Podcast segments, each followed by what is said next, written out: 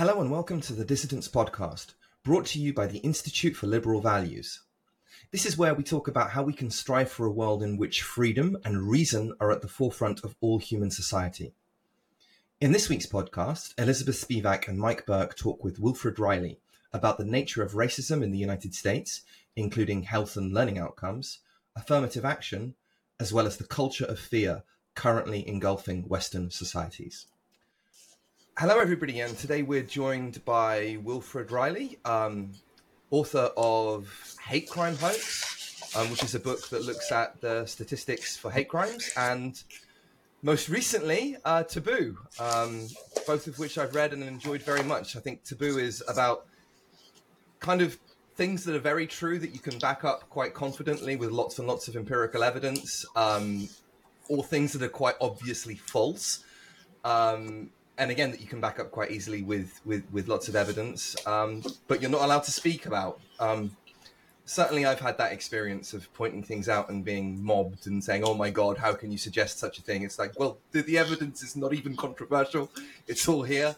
Um, I guess how would how would you recommend a person, let's say in my position, who wants to say something that is true, um, but gets mobbed by saying it? How would you recommend well, I deal with it? Re- my recommendation, and this might be easier for me because I have tenure in a job where my you know primary role is thinking, and you know my other job, I suppose, is internet pundit or something like that. So it might be sure. easier for me to talk than for an investment banker or something. But my answer is is essentially just to say uh, what is real. Like mm-hmm. when I worked in the business world, I worked on uh, sales floors, bullpens, a couple that probably meet the trading floor cutoff. And we use the term uh, PA, professional aggression. Like if you know what you're doing, just go go ahead and say the thing that you know is accurate. Be very polite, but you know confidently defend what you say. And that that's the approach that I try to take in my uh, in my writing. And I th- I think that there's there's really no other way to to have conversations the I guess the exception there would be that if people are being just purely bad faith. I mean, on uh, Twitter and similar social media, I generally just block people that bore or annoy me. I don't know these people. I have no feelings for them, so I don't really feel like engaging in a conversation with someone who might try to get me fired or something like that. I actually just remove them from the point where they can see my identifying information. So I'd, I'd recommend doing that too. But in general, just if you're talking about something like uh, one of the points made in the book Taboo, which is that there are a very small number of people, especially unarmed black men, that are shot by police. Um, if you have the numbers at your hand, I don't, I don't see any reason you wouldn't just say that. The the touchier the topic is, I think maybe a good piece of advice would be the more technical you should be, or the more fact laden you should be so when it comes to policing, I rarely, when I'm involved in debate, say something like, well, the justice system is or is not racist. I, I don't think it is, but I don't really care. I'll just say, I mean, you can compare the number of people that are involved in this sort of interaction with law enforcement to the black and white populations of the country multiplied across the crime rate, and you find that the the numbers are almost exactly what you'd expect. So that's kind of a rambling answer, but I think the way to engage is if you're in a situation with people that you're going to bother to surround yourself with, you kind of have to say things that you know to be true. And one uh, final point there, I think you'll find most of the time that you're not alone. I've started running these very large in polls recently. I, I got my social media following up to about 150,000 across platforms, mostly on Twitter. And I still have my academic links to SurveyMonkey and so on. I suppose anyone could, could get these in an hour.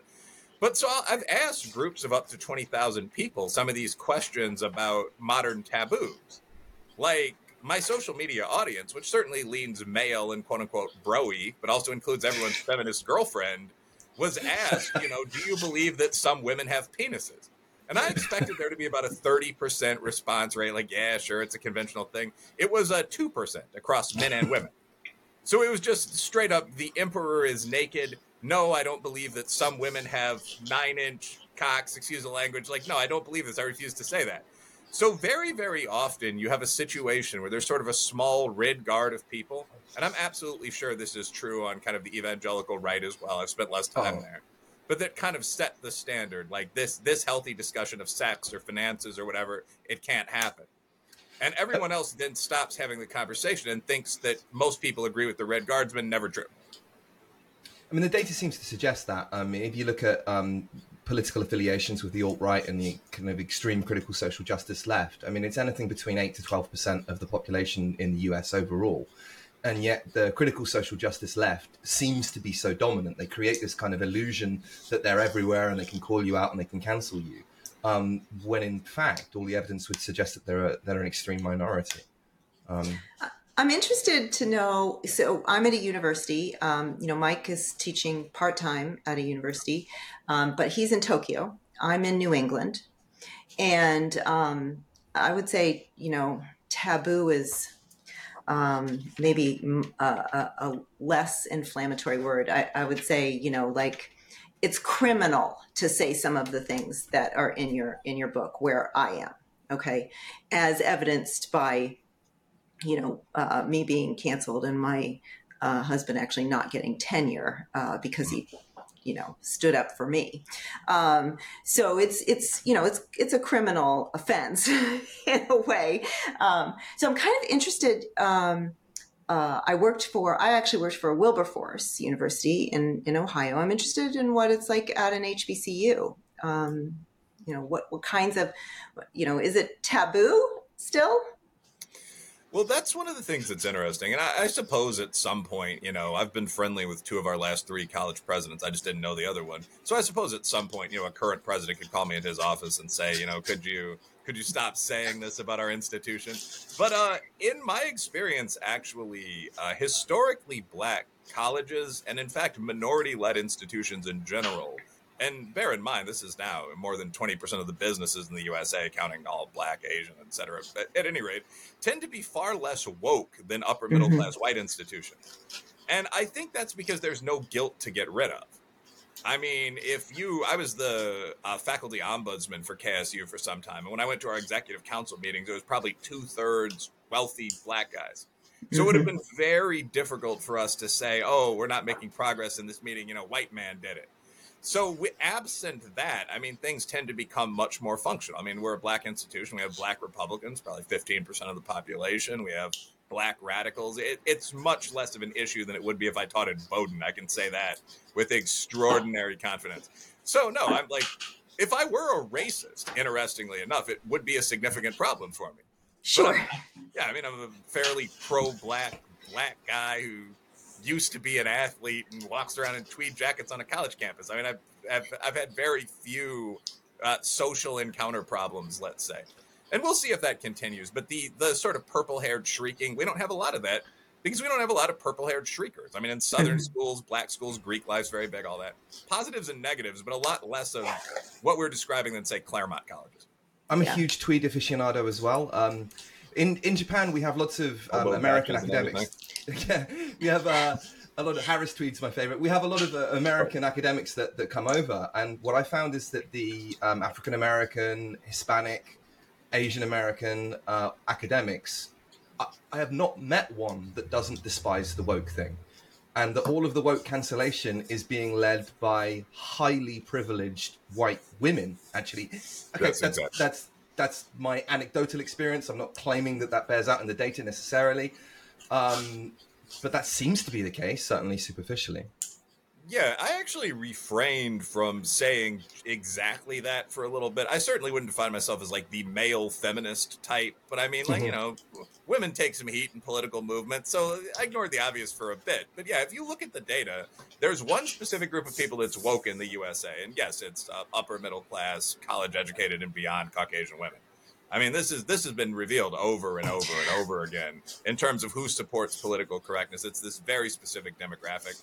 Now, one thing that I've noticed that's interesting is that Black and Indian American Yanks, uh, especially female, but not always, as you get high enough in the class structure, sometimes move into this as well. So I mean, hmm. like when you talk about Saira Rao or Regina Jackson or something like that, it's a Maxine Waters over the past couple of years, AOC. It would be hard to imagine more annoyingly woke people, but I mean, these people are all you know in Congress or the Senate or they're millionaires. So I, to me, to some extent, uh, I mentioned guilt earlier. I don't I don't have a theory ready to go at my fingertips, but there's obviously an element of compensation here.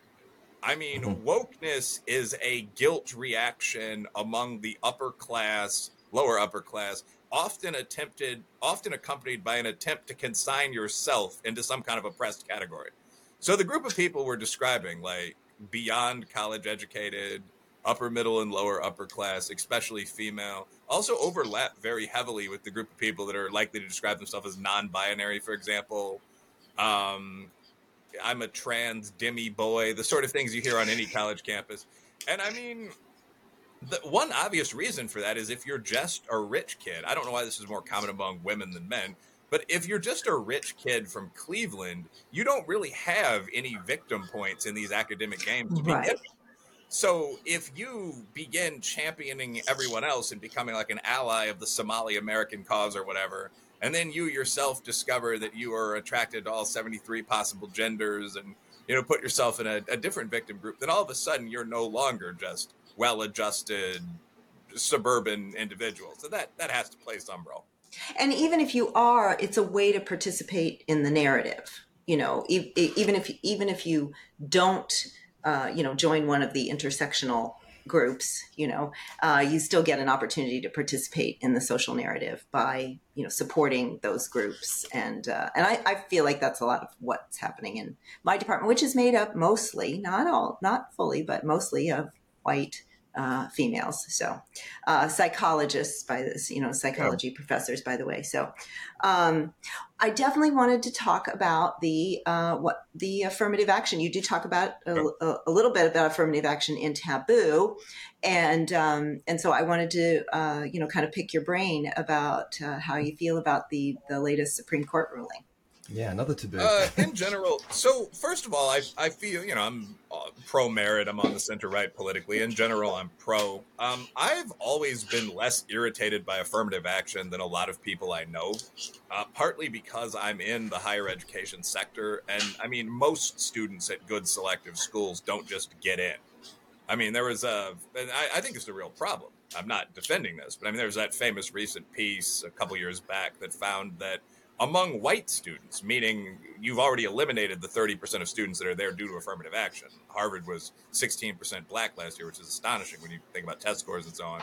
But among the remaining Caucasian students, I guess it would be about 60% of them, but 43% of the student body was made up of legacies, children of faculty members, staff members, which would include all the assistant deans of gender diversity and so on, and coaches, of which the Ivy League has a surprising number as a non scholarship division, one double A conference, in me humble opinion. But I mean, those people, um, athletes themselves, so on. I mean, this was half the student body. So the basic idea of affirmative action, like they're letting in these unqualified Hispanics. I mean, the majority of the student body is made up of people that wouldn't qualify against a pure merit regime that's true in any Ivy. That's true in about half the Big Ten. It's a, just an accepted real fact. So I've, I've never been outraged about affirmative action on, you know, how dare they do this lines. You know, when you see someone's name on the men's quadrangle, there's a pretty good chance that his son or daughter will be going to the university as well. Um, but with that said, you know, uh, positive in many ways. I actually think that a big part of the positive impact here will be felt by minority kids who are so dramatically mismatched with these schools.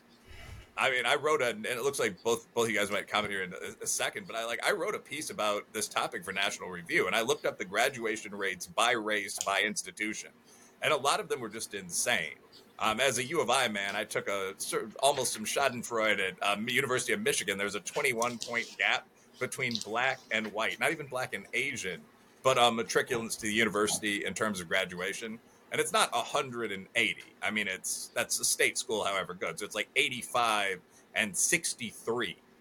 I mean, so many of these people that have you know perfectly solid SATs of you know 1090 or something like that, who were admitted to the University of Michigan's engineering school, were just failing out. Mm-hmm. I mean, deer being knocked off the road, and this went on year after year after year you know, people, Stephen Carter in Reflections of an Affirmative Action Baby, I believe, said, you know, many people are there just long enough to spice up the admissions brochure. And that, that's been true for a very long time. And now those same kids are going to go to like Northern Kentucky. So I, yeah. I, they're going to go to good schools yeah.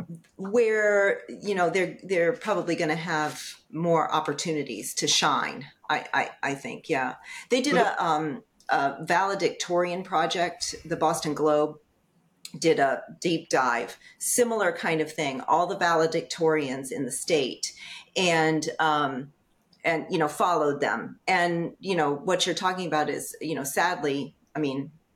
Uh, this is exactly what happened. I mean, they were the valedictorian. They got into really good schools and they were completely un, you know they didn't have the family support they didn't have the social support and they weren't as prepared they might have been the valedictorian at a school you know where um, you know there wasn't all of the ap courses or you know the, some of the opportunities. And unfortunately really smart kids who just didn't have you know un, you know what it took to complete uh, to, not, to, get through. they may not yeah, even that, be that's that's the whole point, just very, very briefly, of objective testing. I mean, I wouldn't be surprised if the valedictorian from a school in Roxbury in Boston, or for that matter in Caucasian South Boston, got a 980 on the SAT. So if you say, well, this person is the valedictorian of an entire sizable high school, they should go to Yale. If you actually drop that person off in New Haven, I mean, the average uh, board score on that campus, I believe, 1470 so yeah, they're going to get absolutely slaughtered. I mean, among other things, that's a competitive environment, and it's supposed to be. I mean, right. Big Ten's a notch below the Ivies, but I mean, I went to University of Illinois Law School. Like people were sleeping in the library. Like it's that you're kind of supposed to do that. You right. want your doctors and lawyers and so on to be competent. So yeah, I would imagine it was a bloodbath for a lot of those kids, and it's going to be much better for them to go to like a regional UMass campus and graduate, and then go on to become doctors because they right. now have a 3.5 GPA. They now have those skills that have developed over four more years of training and so on down the line. Mm. Right, that was the point I was going to make. That, that you, you might have people who are genuinely intellectually gifted, but come from a background in which they haven't had many books in the home, maybe haven't had a father in the home, haven't had that kind of academic support that kids that tend to come from more privileged backgrounds do. So they go to a, a school that's not kind of at the elite level because they're not ready yet, then they get ready in their undergrad, undergraduate degree, and then for a master's degree or PhD, then they can go to the elite level. You know, they get the, the training that they need to move on to that point. No, absolutely, yeah. I mean, I, when it comes to IQ and similar things, I'm almost totally a culturalist. I think that, I mean, there are obviously genetic gaps between individuals and so on, but when you look at large groups, I mean, one of the lowest scoring uh, test taking populations in the USA is Caucasian Hispanics. I mean, there, there are practical reasons for that, like lack of fluency in the English language. So the more time you spend taking tests in your secondary language, the better you'll do on them. I mean, none of this is rocket science. Like people have seriously looked at the Asian study advantage over just isolate whites out, where most people don't argue they're huge, you know, haplotypical factors. The the advantage is caused by the fact Asians study about 210% as much as Caucasian Americans. So if you have additional time at a pretty good university to train yourself, yes, of course you'll do better. And the SAT gaps, by the way, are, or any board test you might want to use, the ACT, the MCAT, are extremely large. I mean, this was talked about in the article I'm referencing as well. I mean, and both of you guys know this as educators, but if you're doing admissions at a typical college, you basically have three applicant populations. I mean, you've got Black Americans, Hispanics, and natives at probably at Southern Illinois University around the national median of 950 on the test. Whites are about a thousand, almost always exactly in that range. And Asians hit 1250 last year. I believe it was 12 or no, I hmm. believe it was last year 1249. So you've got 950, 1000, and 1250. It, without giving admissions advantages roughly the size of those gaps to members of the groups that are underperforming, you're not going to have a student body that quote unquote looks like America at the typical good research two university. So you can either accept that, or better yet, accept that for now and try to target funding at schools and underperforming areas and so on. Or you can just admit kids with these giant gaps and kind of stick your fingers in your and ears cross and your fingers, and yeah. Ignore, yeah, and just hope. Yeah, and, yeah. and ignore trends like why are all these engineers moving into black studies? Like things you see at almost every college. Just you know, shut your eyes and make a humming noise to yourself, and right. you know, hope it all goes away. Yeah. So, can we talk about um, uh, COVID learning losses? And you see some headlines that say, you know, this demonstrates that it's, you know, that it shows reveals racism. Um, other, you know, I, I, mean, then maybe you read, that's what the headline will say, and then you read deeper in and you can't actually find it. I don't know if that's just to get people to, uh, to read.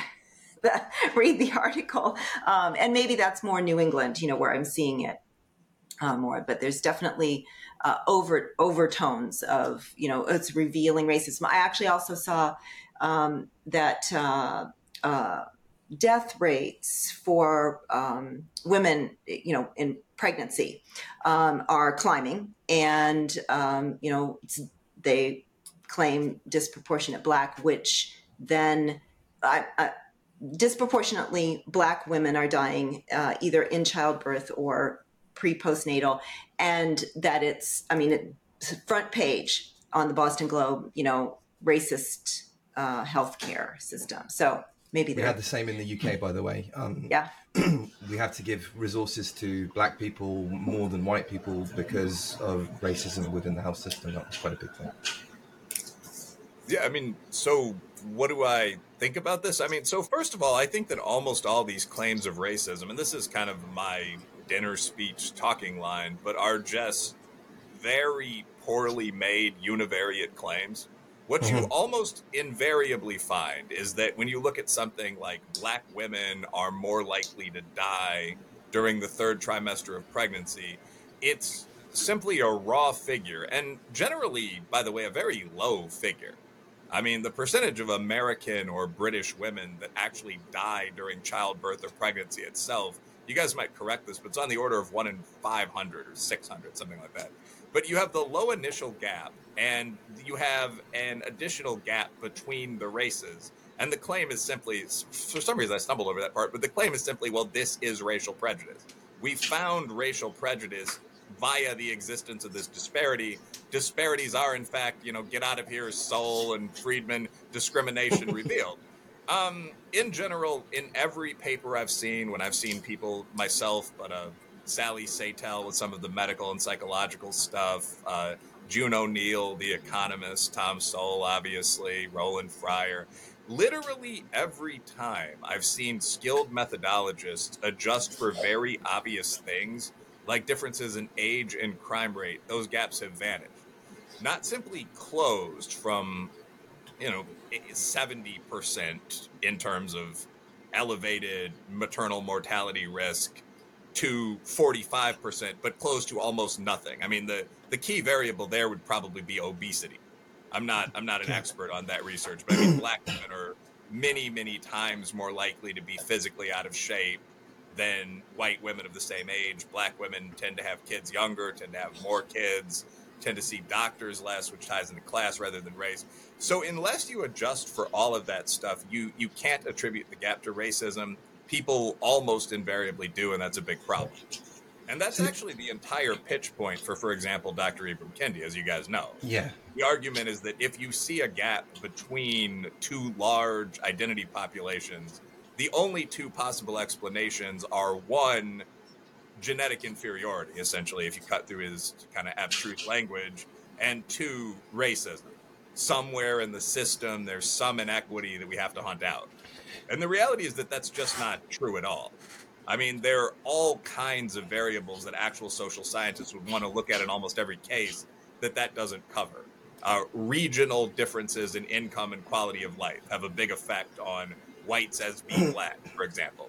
In the USA, about 50% of African Americans and Hispanics, by the way, live in the South and the Southwest where wages and the like are lower, as versus, I think, 16% of whites. But I mean, so you have this initial idea that's become very popular, but that's almost an illiterate idea. It's just not that intelligent. It, so, so none of this is hard to get, and it all yeah. seems pretty obvious, right? Yes. It, you know, maybe if you're a 15 year old and you've just kind of stumbled into the world, maybe this stuff might be impressive. But as an adult, as a university teacher, none of this is hard to get, and yet so many people don't get it.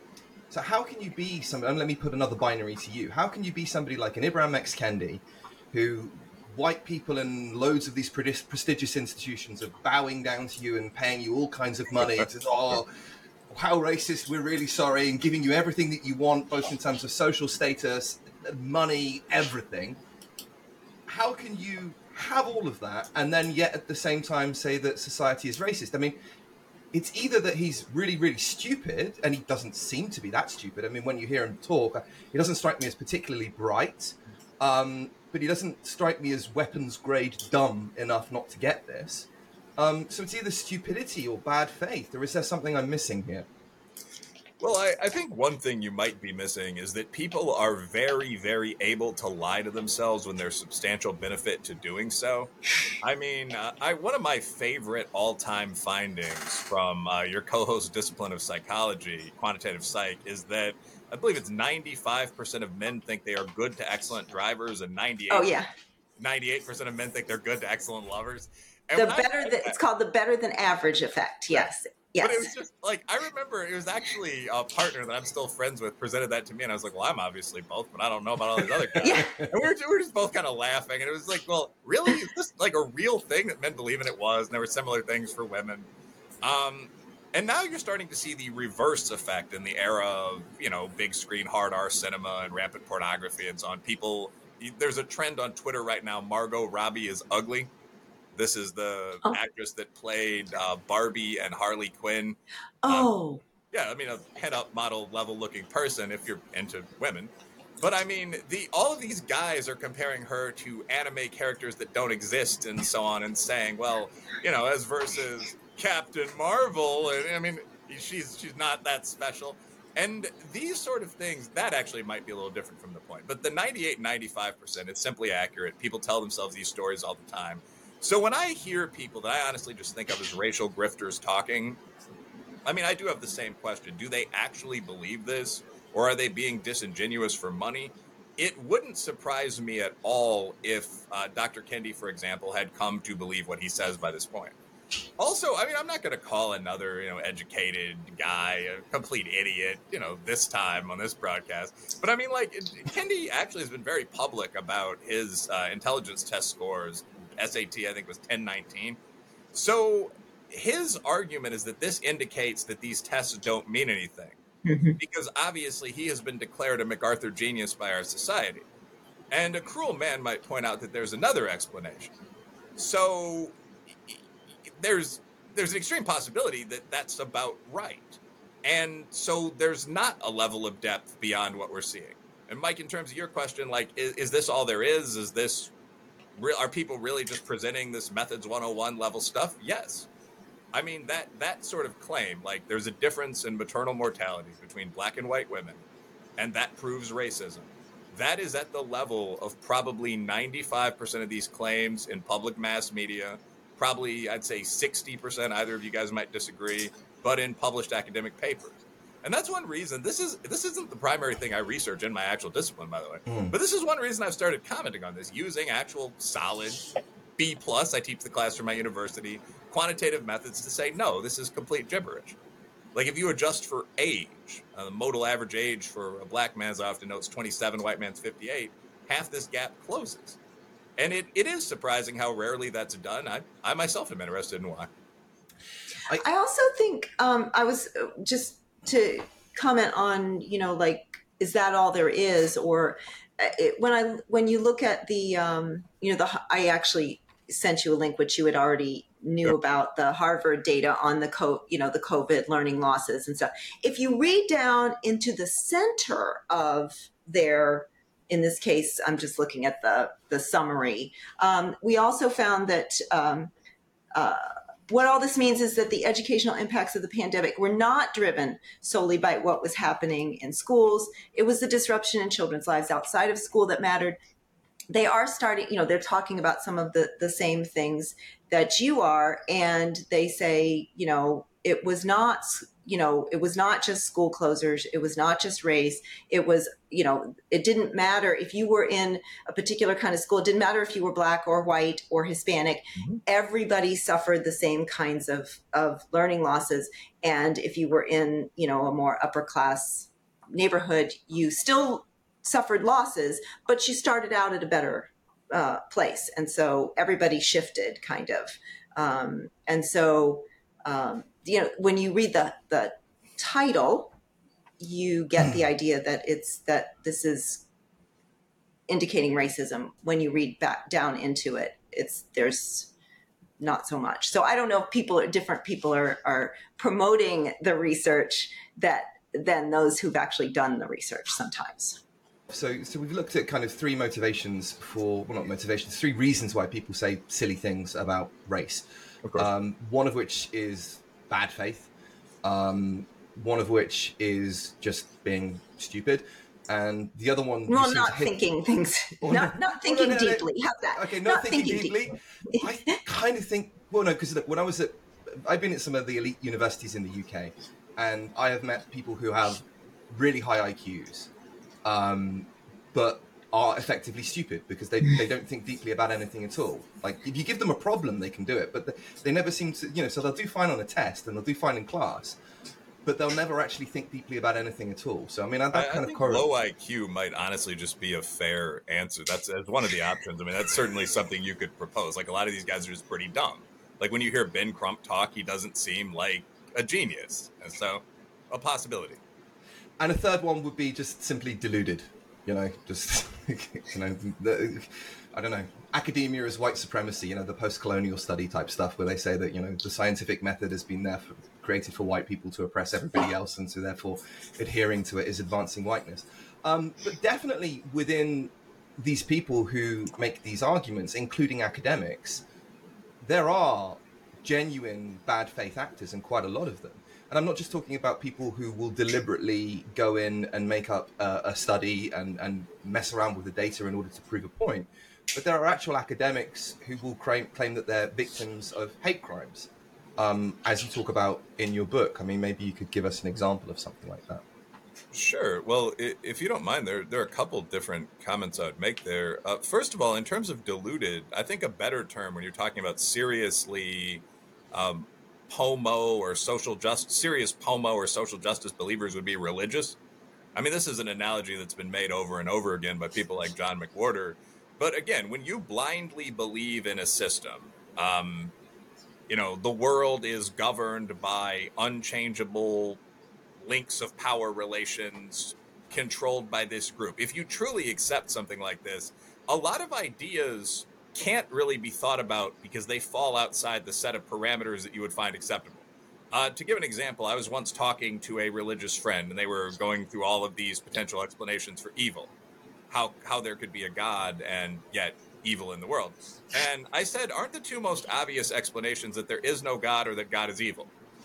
And those are, in fact, the two most obvious explanations. But the person said, well, absolutely not, you heretic, coyote worshiping barbarian. no, those are not acceptable explanations. Absolutely false.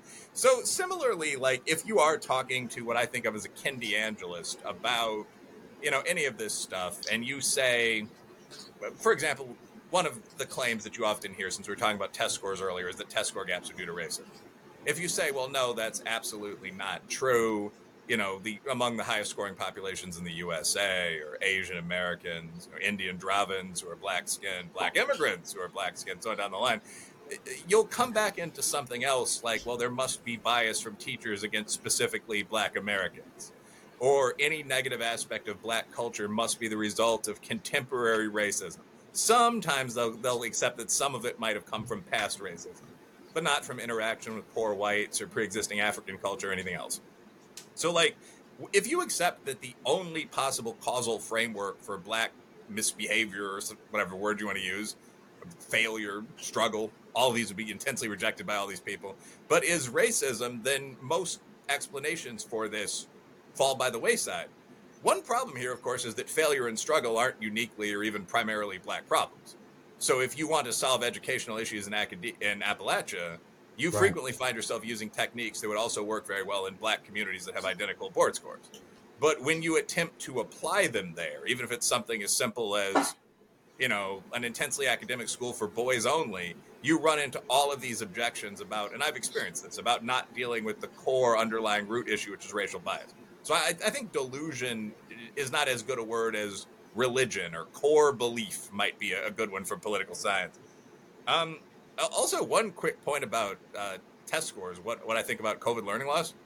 When I mentioned being a culturalist, I think that this is the ultimate evidence of something that I've said for years, which is that in to an extremely significant extent, your score on intelligence or aptitude tests depends on how much of your life you spent doing the exact things on intelligence and aptitude tests. I mean, so these are these aren't magical skills. You're talking about plane geometry if you're looking at math. You're talking about verbal memorization, then utilization, so on down the line. So when the insane COVID lockdowns began, I think we're all from pretty good sized cities. One of my obvious first impressions was if Chicago or Louisville's just shutting the schools, these kids are going to lose a year. Like you're going to see regression of X number of IQ and NAEP points, and you did.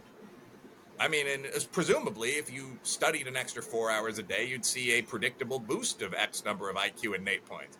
Again, as you both know, it's very hard to actually do real experiments like this, where you just take 2,000 people and make them, you know, read books for more hours a day than you can legally send them to school. But, you know, COVID learning loss was, I think, what most people would have logically predicted. Yeah. And, yeah. Yeah.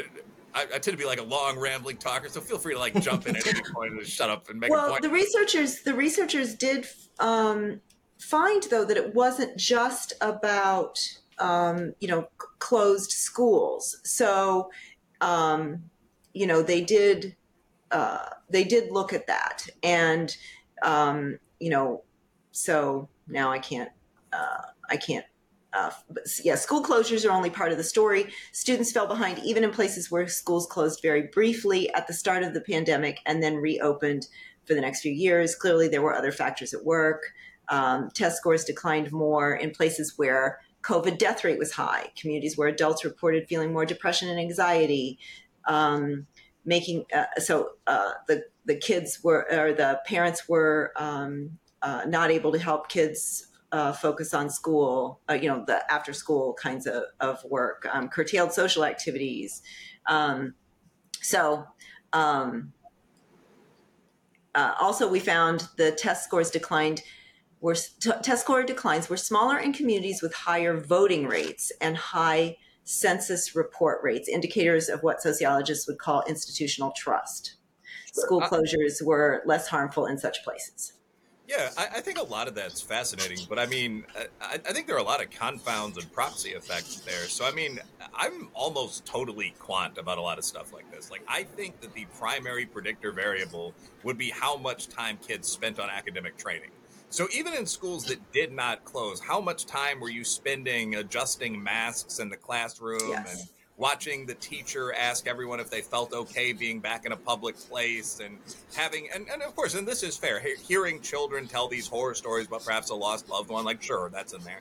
But also like after school study time you know i didn't spend as much time on that high school as i did trying to play basketball but it's an hour a day if you're not a terrible student. Like did, were parents allowing that I can't imagine most were. So, I mean, like, if you lose your hour to a day of study and you lose half your time in the classroom, you'd see about the learning loss that we saw. And I, I don't think that's a coincidence. I when people say, well, the kids were depressed and alienated, I went to high school. I was depressed and alienated a fair chunk of the time. Like you were, you were in the school, like your, yeah. goth girlfriend had to go to class. So like yeah. all this stuff, the, the schools that were shut short term, I noticed a lot of papers also put that in like a less than six months category.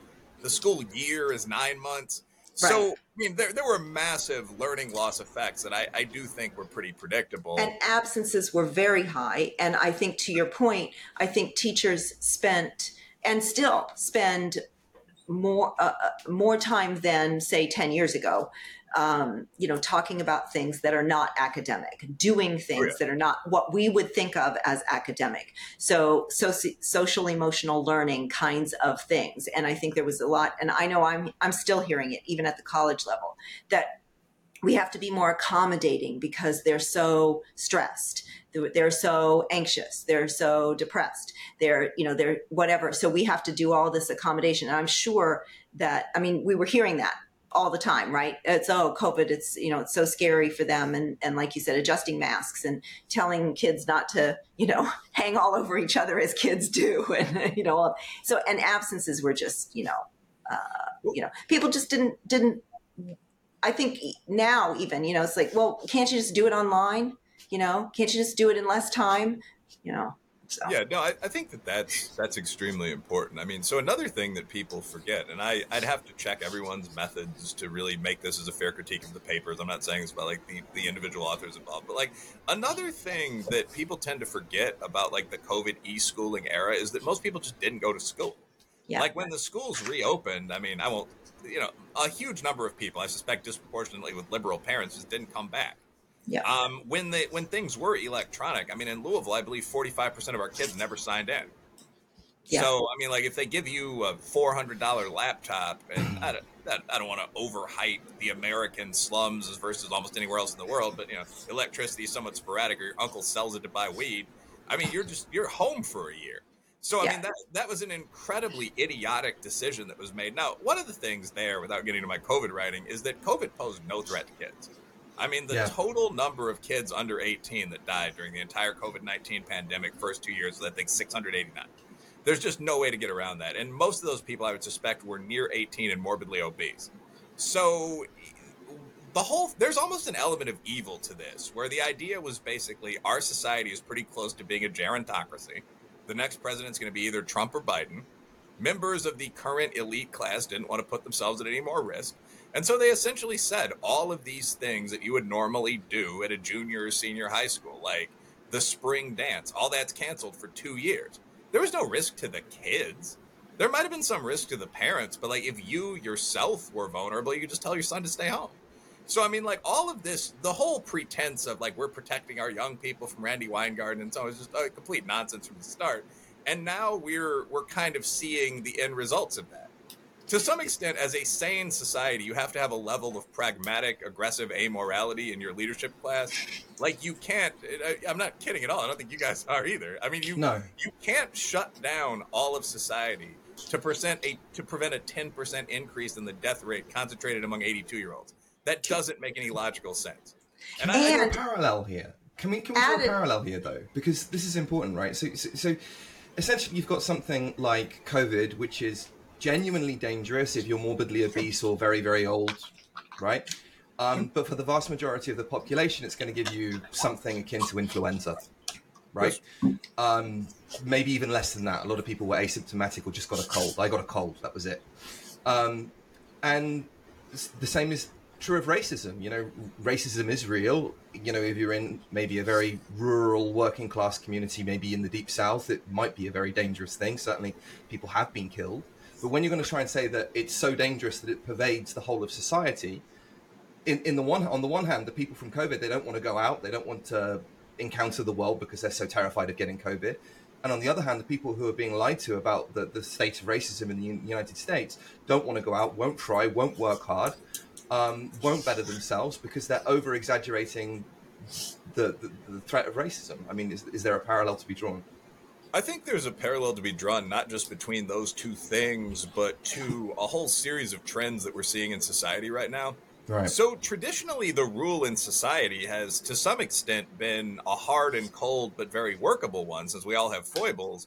If there's some problem you have that affects almost only you and very few other people, it's not a very prevalent social problem that's you could say endemic rather than epidemic, perhaps you are expected to take steps to deal with that. All of society is not expected to change from a behavioral or psychological perspective to accommodate you.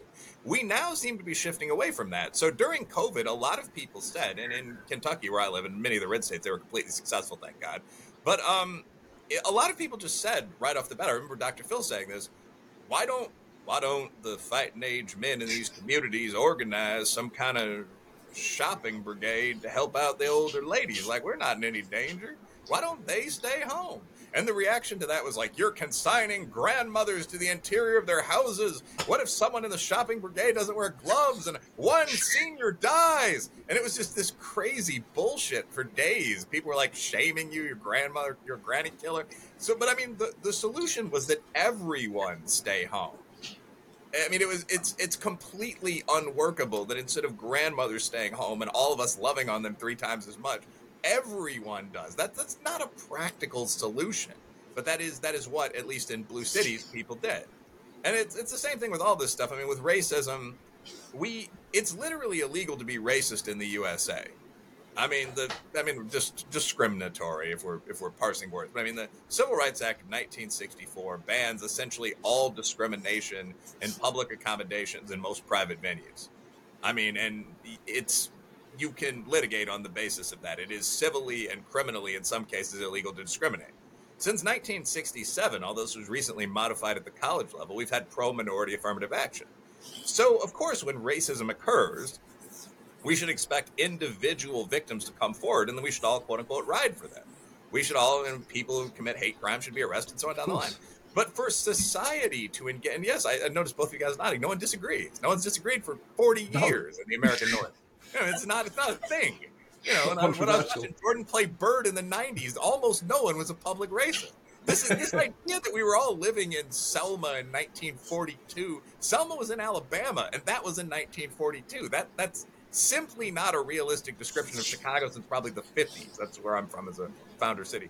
But I mean, the idea that we should all oppose racism in the fashion that we're all agreeing on, of course, quite right. The idea right. that society should take hysterical, punitive steps to eliminate the last residuals of racism. I mean, where people are being fired from $300,000 executive jobs because they sent a racialized text to their buddy 12 years ago. This has happened to black guys as well as white guys, by the way. That's completely insane. It's kind of an autoimmune effect. But you're right. It's, it's part of what we're seeing across these arenas.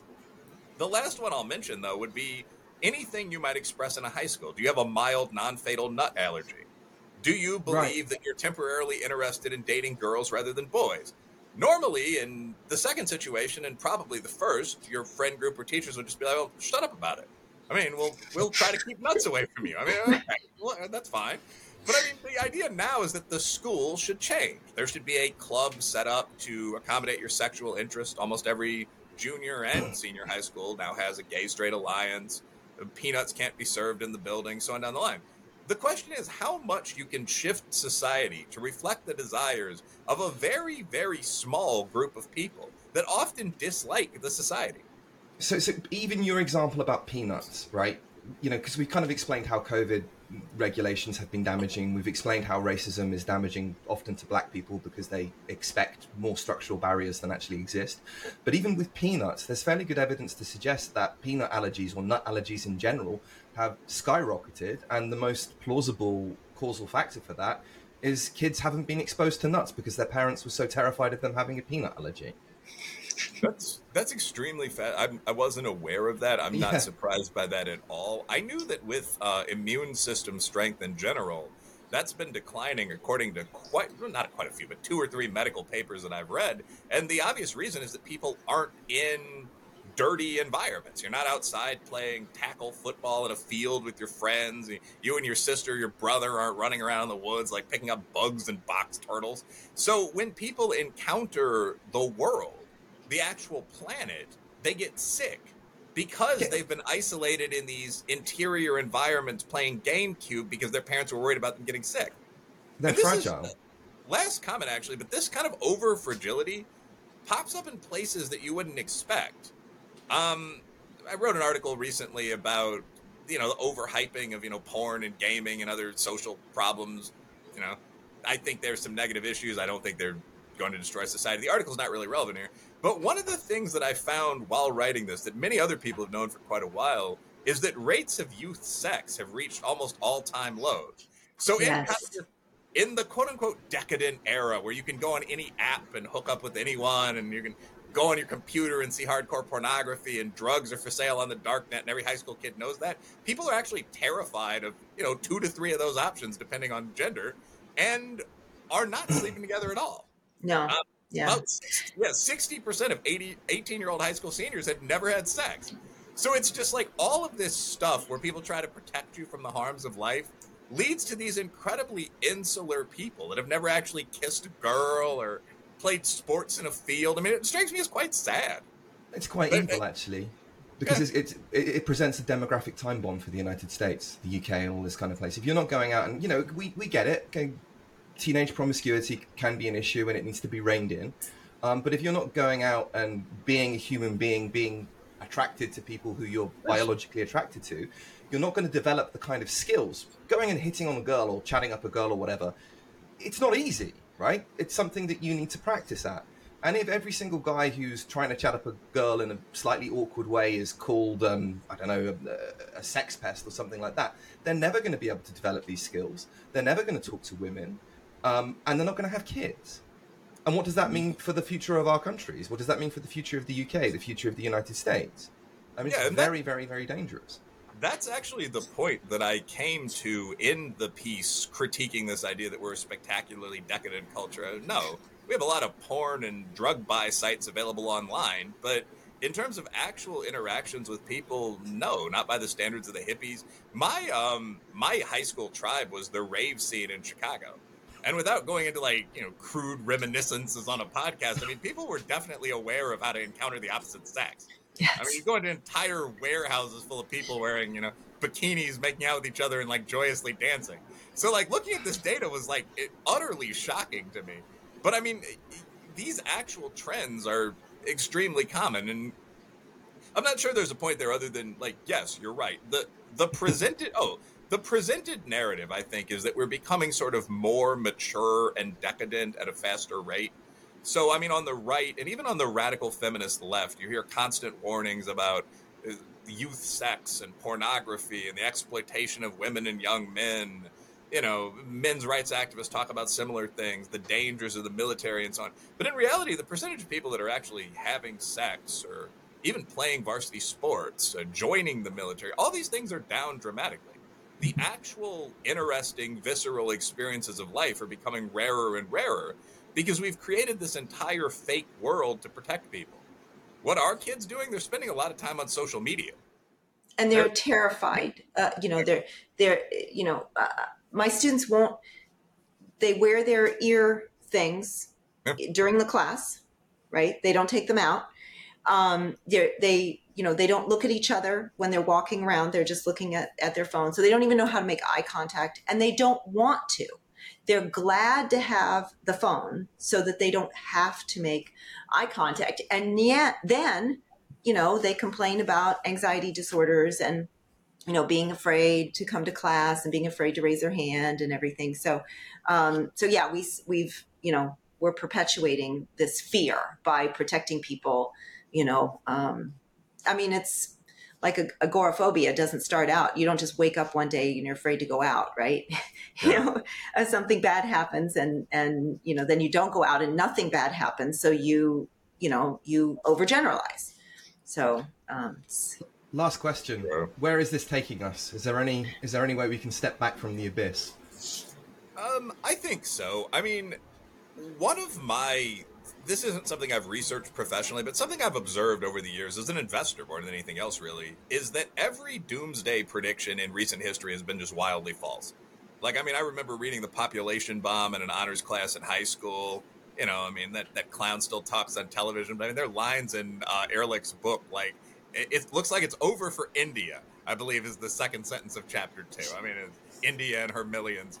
And but I mean, you can go through there more seriously to Y2K, you know, peak oil one, two, three, and four, the Western heterosexual AIDS epidemic, killer bees, and the Great Northerly Migration, the ozone hole. At least we did have to work together to fix that one. But on and on and on down the line, and a discovery. I'm sorry. COVID. Oh, COVID, yeah, yeah. The uh, well, an example there might not just be COVID itself, but the original predictions like Tom Pueyo's "The Hammer and the Dance," where he actually ran some pretty solid models and came to the conclusion that COVID could kill 20 million Americans. Well, I mean, any damn thing could happen, but I mean, people kept running with these worst case scenarios. Uh, Neil Ferguson's another one. But I mean, you know, interesting things happened in his life during the pandemic. Right. But I mean, the people kept running with these worst case scenarios, like what if no one agreed to wear a mask and all the old people were outside playing rugby? And I mean, you get these death counts like three million, and that that's what the New York Times would headline with. But yeah, all of these doomsday predictions turned out to be wrong, and they turned out to be wrong in a very specific way, in that they focused on the worst case scenario out of a set of about 12 possible modeling scenarios. And in fact, what turned out to be the case was either the best case scenario or just something in the middle. And by the way, I'm 100% positive that's what we're going to see with climate change as well. Um, there was a discovery made the other day. The, the trademark name is going to be something like glisten paint, but if you just Google white paint, fight climate Oh, I change, saw that. Yeah. yeah. Yeah, there's a new variety of paint, the epoxy paint that's been developed that if you paint your roof, will apparently deflect a substantial percentage of solar rays. It, it may this may not be it. This may not be the breakthrough. I'm not a not a builder, but I mean, I, something like this will be. The prediction for climate change from the best Scandinavian studies is that over the next 125 years, the world will get 2.4 degrees warmer. I don't know offhand whether it's Fahrenheit or Celsius, but I mean that that's the prediction. That that's not the apocalypse. We're going to paint our roofs. Someone on Twitter said, you know, in the future it'll be like, you know, you see windmills and dikes in the Dutch Low Country, and kids will ask, were those always there? No, this used to be a lake, or part of it used to be underwater. Were the roofs always gray? No, no, that's how we beat the, the climate scare. Son, move along. But that is what's going to happen. We're not all we're not all just going. We there's a seawall building company that I've I've bought a few shares in. We're not just going to look at the water rising until we die over a century. We're going to move our wives and husbands inland. I mean, it's, it's the silliest stuff in the world. Look at look at beachfront real estate prices if you're really worried about this. And the Dutch dealt with that problem in the 19th century, right? Yeah, I believe yeah, before built... that. I mean, the the basic the poems about farmers and little boys, their fingers in the dikes, implying that these might not always have worked that well, and they were peasants building them in the 1700s. But I mean, these uh, these go back hundreds of years. I mean, the the low the low um, region of kind of Mittel Europe was reclaimed centuries ago. So, and I mean that that's that's a testament to human ingenuity. I mean, once again, if the Romans or Dutchmen of the 1600s could do this, why can't we in the USA or the UK right now? Well, there's no reason we can't. The people that are building up this panic don't want a damn solution. They want endless panic, which pays them. I guarantee you that if you set down some shaggy legged Extinction Rebellion protester and were to well, personal habits don't have anything to do with it. Who cares? They're idiots. But I mean, if you set them down and were to talk to them, if, if you were to say, look, whether it's glisten paint or something else, we found a solution to climate change that doesn't require a, cha- a shift to capitalism, that doesn't require the world to become less or more feminist. It doesn't require any dramatic alterations of our current system. We can still consume as much as we want to if if you were given the power, would you spread this solution globally or would you destroy it? I guarantee you they'd destroy it. Like Greta Thunberg would throw the patent for this into the ocean as quickly as she could and go on fear mongering because the actual goal is this this set of global solutions that will bring about utopia. That that's the idea. Um, and I reject the idea. But in terms of the actual question, because once again that was hopefully an entertaining but a kind of windy ramble. Very. the uh, is there hope? Yeah, I mean, first of all, like in the case of the USA or China, if the population falls by 80 million, I'm not really an environmentalist, but I don't necessarily think that's a devastatingly bad thing. I mean, I think there are obviously going to be some positive environmental effects of that.